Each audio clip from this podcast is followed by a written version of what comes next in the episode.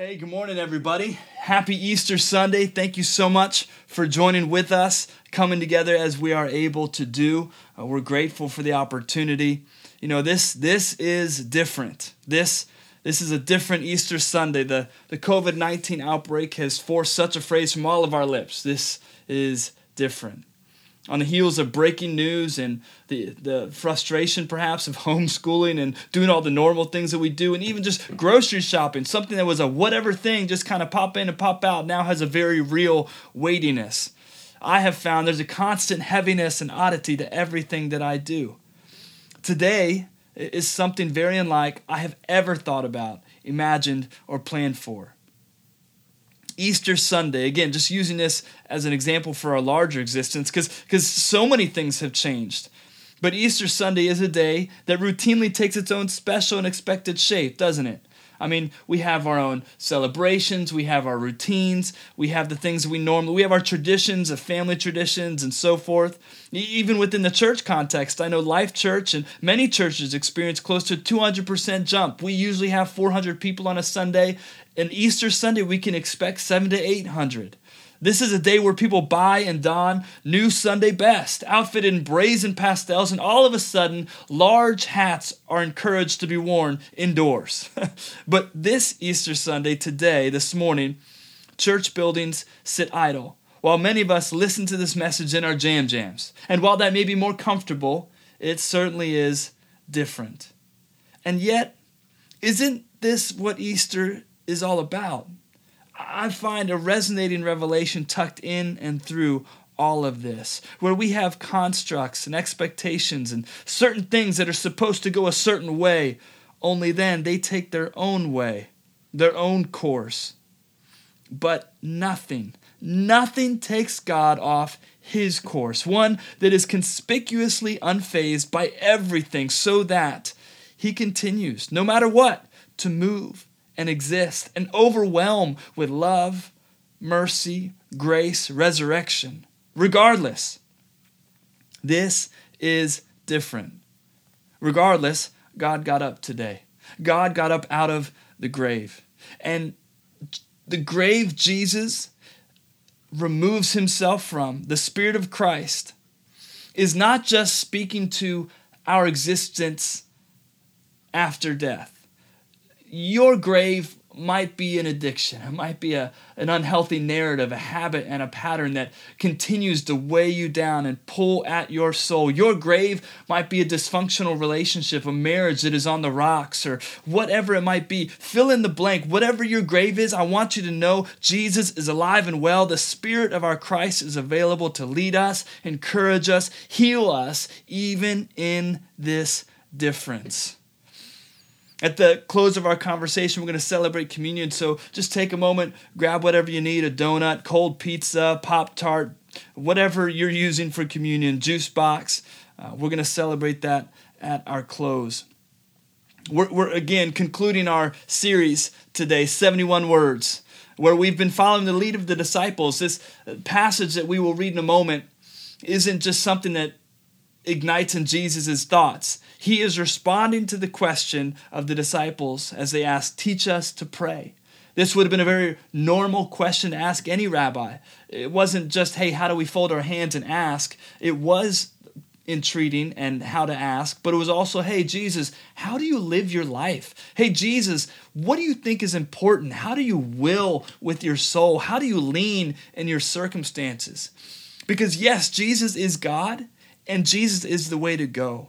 He does so much for us in his God capacity, but he gives us so much more in giving ways to go, how to live, how to love, how to receive and give mercy, how to receive and give grace, how to live in resurrection reality in our current lives, in our current days. So, this is our concluding message of this series 71 Words, showing us how to pray, think, dream, interact, be human. Let's read our passage one more time Matthew chapter 6, verses 9 through 13. Pray then like this Our Father in heaven, hallowed be your name. Your kingdom come, your will be done on earth as it is in heaven. Give us this day our daily bread, and forgive us our debts, as we also have forgiven our debtors. And lead us not into temptation, but deliver us from evil, from the evil one. For you, yours is the kingdom, and the power, and the glory forever. Amen. Let's pray. Father, we thank you so much for who you are. We thank you that we find you to be faithful, your love steadfast, and we pray for our church. We pray for our community. We pray for our country. We pray for our world. We ask for you to stop this coronavirus right here and right now. We ask for physical healing. We ask for emotional healing. We ask for you to come rushing in with an abundance of who you are, who we know you to be. And so we just we we thank you, Father, that even in the midst of this different, we find you to be faithful. We just give you these moments as we open up your word. Uh, mold us, shape us, make us more into your image. In Jesus' mighty name. Everybody said, Amen. Amen and amen. If you're joining with us on this Easter Sunday, we've been working through these 71 words, often known as the Lord's Prayer. We, have been working through them line by line, word by word, and today we're going to be landing and concluding on the final 13 words. If you're taking notes, the title of our conversation is 59 through 71. And let me just read these final 13 words. For yours is the kingdom and the power and the glory forever. Amen. Now, I, I want to acknowledge what many, if not all, of you have probably been wondering about. Where do these last words come from? they really don't seem to fit in terms of the flow. Jesus is framing so much by declaring, Father of us, hallowed be your name. He's given us a prioritization as we move from the divine to the earthly. He closes in this second triad that we just worked through with an imperative language. Hey, he's telling us that you should be emphatic. Give us this daily bread. Forgive us our debts. Lead us. This is how God wants to speak to us. And then it closes with a statement. A statement. Additionally, this statement probably isn't even in many of your Bibles. As we've been reading it, I've gotten to this last phrase, and you just kind of look up and, and, and watch me or listen. It's curious as they're excluded in many versions, even the one that we usually read on Sundays, the ESV. The fact of the matter is, these last 13 words were more than likely not spoken by Jesus, though certainly present in his intention. J.I. Packer, in his book that we've been referring to, Praying the Lord's Prayer, writes The doxology, which is what this is, and is an act of praise to God for his glory, he continues, with which, following the older versions, we round off the Lord's Prayer is not in the best manuscripts. Nevertheless, it is in the best tradition. What Packer is noting and what I am communicating today is this these are not perhaps, and they are accepted to not be Jesus' words, but through historical um, searching and theological uh, exposition, we find that these were words spoken by the first followers of Jesus. N.T. Wright mentions similarly in his book, The Lord and His Prayer. This concluding doxology doesn't appear in the best manuscripts of either Matthew or Luke. And it is only comparatively recently, in the last few centuries, that it has been restored to the liturgy of the Western Church. But it was already well established within a century or so of Jesus' day, and it is actually inconceivable within the Jewish praying styles of his day that Jesus would have had intended this prayer to stop simply with, Deliver us from evil. Packer continues to note that these types of proclamations, this doxological reality, is commonplace in the Psalms. I love the Psalms personally because when I read them, and I would encourage everybody to not just read them, but get to a place in a room, in an office, maybe in your car, where you're reading the Psalms out loud. Because I have found many times when I read the Psalms in particular, it gives me language, it gives me words that my soul needs to say, but I can't seem to find and create myself. But Packer notes this doxology reality in Psalm 47, 79, 93, 97, and Psalm 145 are, are great opportunities, avenues, so to speak, for us to pour ourselves into and enter into this experience of doxology towards God. Packer encourages with this final directive concerning doxological exhortation or practice. He says, We should read them, ponder them, get them under your skin and into your heart. I don't know about you, the whole into your heart thing, I, am all for and I'm with it. But the under your skin, whoo, can we just, man, th- there's something so Yes, when someone says under your skin, you know exactly what they're talking about, right? It might not be something big, and in large part, most of the time, when you're talking about something that gets under your skin, and I know I don't even have to give examples because right now you're rifling through the Rolodex of stuff that your spouse does, your children do, your loved one does that get under your skin. Am I right? But usually isn't a big thing. In fact, usually it's a small thing. That that splinter that gets just under your skin that you don't even see it, but when you touch it, oh, it just sends that sharp pain through your entire hand. You didn't even know it was there, but it's under your skin. My, my boys have things that get under their skin that I do. Asa always loves to play basketball with me, and I'm not a very good foul shooter. For whatever reason, we'll play 21. And it just gets under his skin that I use the backboard for the foul shots. Every time I do it, he just exhales with this, like a little part of himself dies. Oh, and they've even looked at me when I do that, and Asa's like, it doesn't count. It doesn't count if you use the backboard, it just gets under his skin. Jude has this thing that if you're ever eating a meal with him and the fork scrapes the plate, like that bothers me and it annoys me and it's kind of whatever, but it just gets under Jude's skin and he just, he, his whole body clenches and tensions. Just this little thing. But when it happens to him, he's like, oh, dad, it just hurts. I just, it hurts in my teeth under your skin. Under your skin speaks to a sensitivity that we have at a soul level. What would it be like? If we had the doxology towards God under our skin.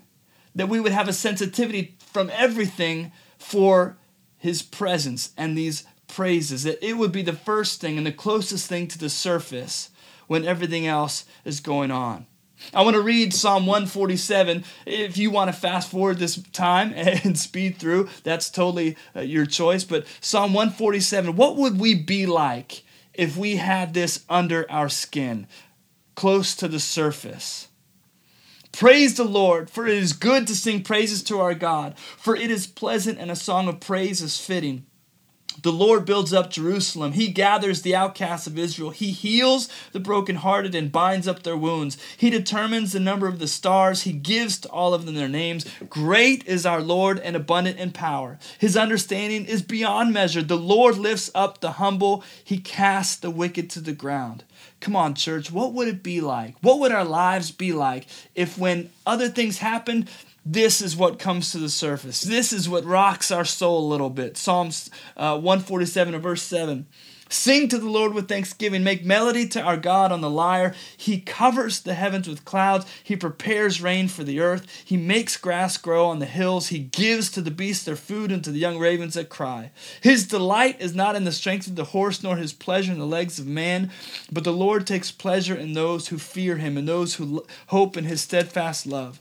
Praise the Lord, O Jerusalem. Praise your God, O Zion, for he strengthens the bars of your gates. He blesses your children within you, and he makes peace in your borders. He fills you with the finest of wheat. He sends out his command to the earth. His word runs swiftly. He gives snow like wool. He scatters frost like ashes. He hurls down his crystals of ice like crumbs. Who can stand before his cold? He sends out his word and melts them. He makes his wind blow and the waters flow. He declares his word to Jacob, his statutes and rules to Israel. He has not dealt thus with any other nation. They do not know his rules. Praise the Lord. What would it be like if, when other things happened, that type of a response was close to the surface of our soul, under our skin? So, back to our 13 words. Why include these apparently hollow words in terms of their loose attachment to King Jesus? I mean, they sound great, but if they're loosely attached to King Jesus, if they are late additions contrived afterwards, misleadingly colored red by some versions of the scripture, why? Why include them? I mean, Jesus is why we're here, right? Jesus is a teacher, our rabbi, uh, the Son of God, our Savior, our King. And Jesus, in the beginning, generates a frame of reference. Jesus gives us these triads of name, kingdom, and will, speaking to the divine of God. He gives us the bread, the debts, and temptation that we as humans revolve around. Jesus establishes in this prayer priority and progression. Jesus gives space for us to be able to reshape, not focused on bread, debts, and temptation, but we can actually respond to the call of name, kingdom, and will. Then, from this call and response form initiated by Jesus, as we can mentally work around the notion that God's intention is mingled with people's actions, these final 13 words make for a magnificent testifying response. It's a final ascent.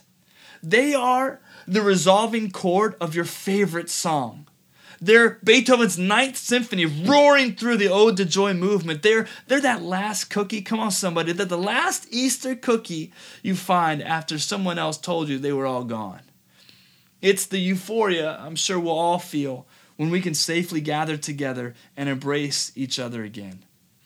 These final 13 words are more than likely not spoken by Jesus, but proclaimed by his first followers as they looked backward. They're powerfully not saying, yes, it will, but yes, it did. For yours is the kingdom and the power and the glory forever. Amen. With that context created, let's work through these 13 words. The first, yours is. Using our now established vantage point, this yours is is directed back at Jesus, but not solely for him. It's the pinnacle of call of response in one. Though it's directed towards Jesus, nothing is only for him because he is ours and we are in him. Or rather, the opportunity for us to be in him is available. Additionally, this yours is speaks to an ownership in perpetuity. There's an implanted and implicit coming back, a, a, returning. To be honest, that we are used to associating with Jesus and God in general because of the story Jesus tells. Maybe we're too used to it, actually. Maybe we're too familiar with it. We just kind of expect this is what's going to happen. But they are created because of the narratives Jesus tells. Narratives like the master returning, a shepherd who goes looking for a sheep, a king coming back, a woman searching for what has gone lost, the father who runs to rekindle and redeem what wandered away. Yours is kingdom. Kingdom is, man, kingdom is Jesus at his subversive best. Kingdom is one of the first pieces that he speaks to in our triad that we worked through. Here, his followers are acknowledging the different rule and reign, the different way of relating that Jesus initiated, but they have found to be influential. It's one thing for somebody to say, This is what you should do. It's another thing to say, We've done it and it works. Remember, such mention of rule and reign separate from very present, very dominating, very terrorizing, despotic regi- regimes like the Herodians and the Caesars. This is what the first followers of Jesus are living under. Terrorized constantly, physically abused, murder. The crucifixion was a common tool just to manhandle and control. So, to speak of kingdom, to speak of rule and reign separate from those who were ruling and reigning in those ways and in those terms was highly, highly hazardous to one's safety, health, and future. N.T. Wright comments on this dichotomy in his book. He says, Support my kingdom or I'll kill you. This is the pagan empire, the need to say that there's no such thing as truth. And if someone not only tells the truth but lives the truth, pagan empire, the Herodians and Caesars, has no alternative but to kill them, but to crush them. Jesus responds by quietly reminding Pilate that all power comes from on high, and by getting on with the job of being the truth, living out truly the love of God for the salvation of the world, he, Jesus, represents the dangerous alternative, the possibility of a different empire, a different power, a different glory, a different peace. This kingdom is an affirmation of a very different applied authority, an alternative way we often get sucked into the vacuum of offering kind to kind. If someone responds in one way, we respond in the same way. If there's violence, we would respond with violence. If there's frustration, we would respond with frustration. But Jesus is offering an alternative way. And here his first followers are saying this kingdom, this, this ruling and reigning, not from a top down, but from a loving, serving, mercy giving, grace giving reality works. Power. Power in the original language is dunamis. It speaks to ability, energy. It is the root we use for the word dynamite and translates to be capable, strong enough, powerful enough. Like often ancient languages are, they don't use words in terms of black and white definitions. They were actually word pictures, illustrations. That's how they spoke to one another. It was uh, much more uh, illustrative in their language. The word picture of dunamis is in no uncertain terms descriptive by explosive, overcoming, never failing, more than enough issue. One familiar passage of scripture where we see this is in Paul's letter to the church at Ephesus, Ephesians chapter 3 verse 14. He says, For this reason I bow my knees before the Father, from whom every family in heaven and on earth is named, that according to the riches of his glory he may grant you to be strengthened with the power, the dunamis, through his Spirit in your inner being so that Christ may dwell in your hearts through faith, connecting those dots. Paul is connecting those dots the, the Spirit, the power, the dunamis, the anointing, the Christ that dwells in us. Verse 17, that you being rooted and grounded in love may have strength to comprehend with all the saints what is the breadth and the length and the height and depth, and to know the love of Christ that surpasses knowledge, that you may be filled with all the fullness of God. In verse 20, now to him who is able to do far more abundantly than all that we ask or think, according to the dunamis, the power at work within us. To him be glory in the church and in Christ Jesus throughout all generations, forever and ever. Amen. Power. And finally, glory. Glory has a rich history in connection with God. But scripturally speaking, only in his presence. It's not meant to just be a thing external or a magical existence. It is a mark of majesty, yes. It is an illustration of pure, unadulterated goodness and beauty of divine and existential essence. But the more defining factor of glory in biblical terms is its attachment to God's presence. Glory did not exist except for not just God's will, but His presence.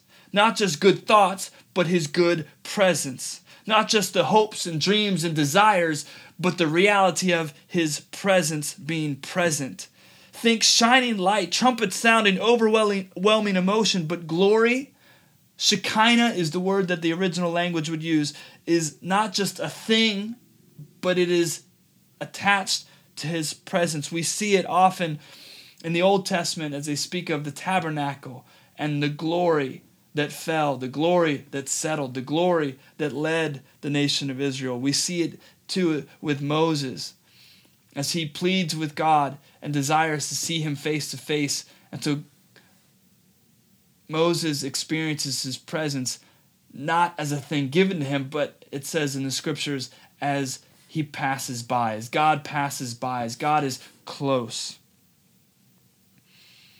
These final three words are a final triad themselves, a, ascending triad, if you will kingdom, power, glory. And again, they do not only speak to us in regards to disciples of another day and age looking back, testifying, which is beautiful and wonderful and, and encouraging, but more emphatically, they speak to our own futures we are presently creating. As we've said time and again in the course of this series, Jesus is God. Yes, yes, Jesus is Lord. He is Savior. He is the one and only entity who draws a line in the sand that separates us from our past, that our past would not dictate our future. God accomplishes that through Jesus. But Jesus is also the one who is giving us the way to go. He doesn't just separate us from the past, he engages us and creates with us our future. And so, these three sending words, this sending triad kingdom, power, and glory. First, that word kingdom, this prayer gives mission and commission for our future purpose, destiny, avenue, pathway. N.T. Wright comments If Jesus is the true king of all the world, whose kingdom redefines power and glory so that they are now seen in the manger, on the cross, and in the garden, the ability to pray this prayer is to pray this kingdom, this power, and this glory may be seen in all the world. It is not enough, though it is the essential starting point, that we submit it in our own lives to God's alternative kingdom vision. We must work for this vision to come in reality. If the church isn't prepared to subvert the kingdoms of the world with the kingdom of God, the honest thing would be to give up praying this prayer altogether, especially its final doxology.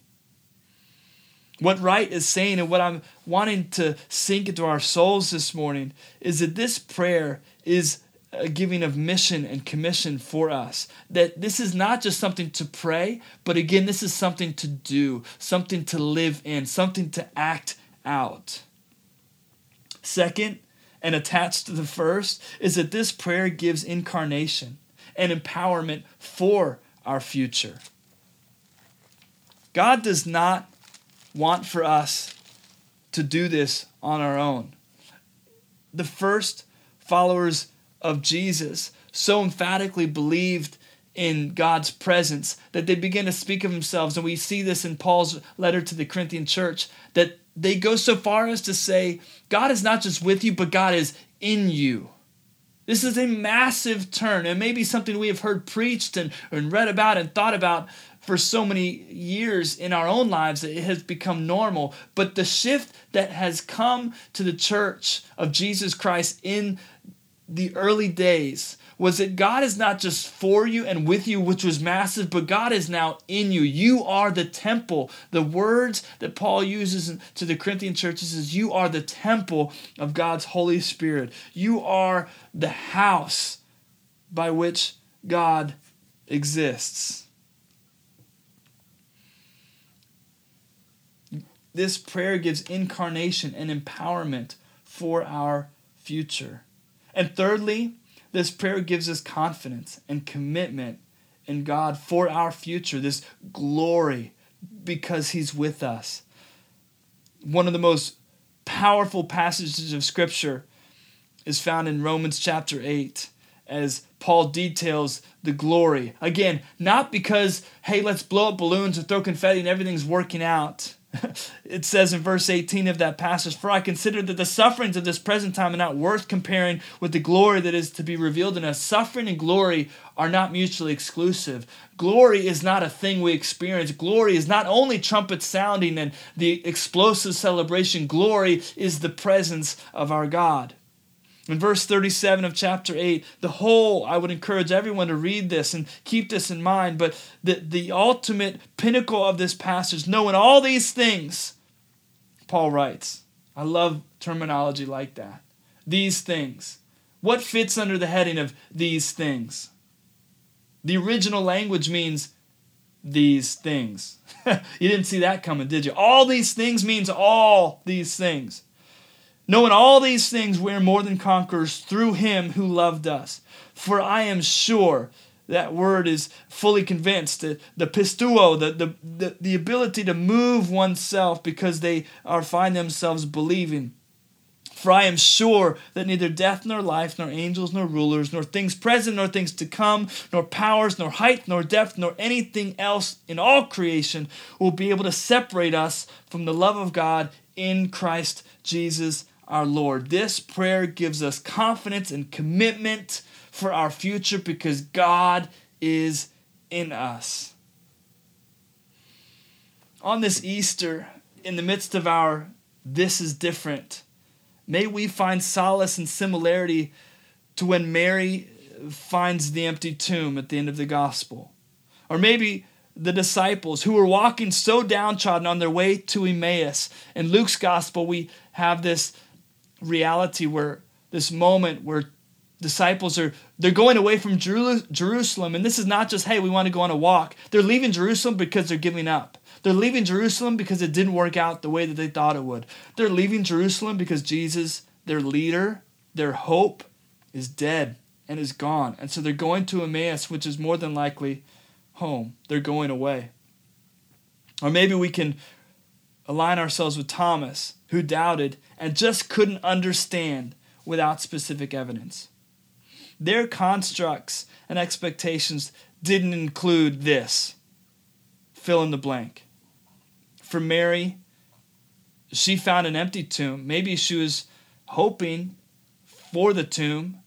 Even more than that, she didn't want a tomb at all. She wanted Jesus. She wanted it to go the way that she thought it was supposed to go. The disciples who were on the way to Emmaus wanted Jesus to lead them to victory.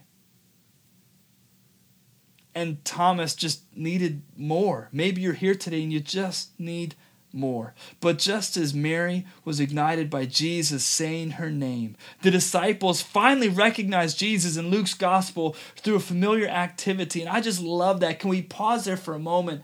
That we often want God to come in mysterious ways, but it might be, church, that it's the familiar activities that if we give space to those and invest in them and develop a habit, de- develop a practice, that we would find God even in those. And the beautiful reality that Jesus simply and wonderfully obliged Thomas. If you find yourself asking God for help today, for evidence of his goodness, I love Thomas because that proves to us Jesus will go and give us what we're looking for so that we can know Him and be with Him.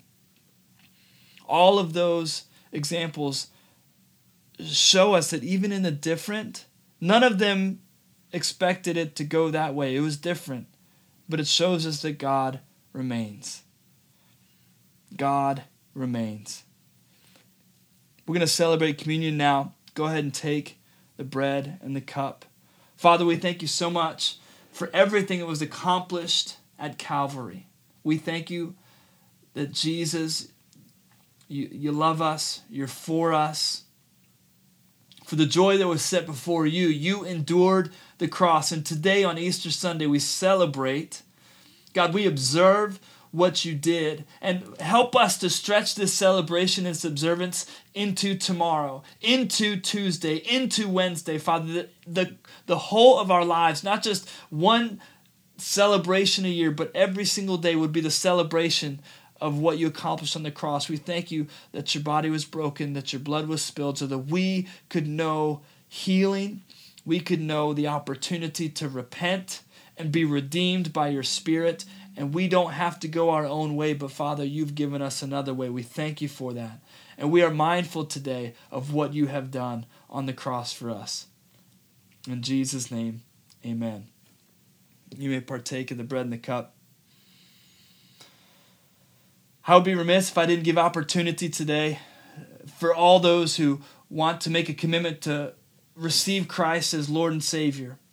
I know we're not together, but we're here for you when we pray this prayer in a moment, if you're making a first time commitment or maybe a fresh commitment and you know, man, I, have wandered, I've, I've kind of fallen away a little bit, and I want to receive God's love again, I want to walk in His mercy, if that's you, we would love to hear from you. You can go to our website and, and go to the info and just make contact and say, I, I, I received Christ on Easter Sunday. I want somebody to follow up with me. I want someone to uh, help me and support me. We love, we're not going to badger you, but we want to come alongside you.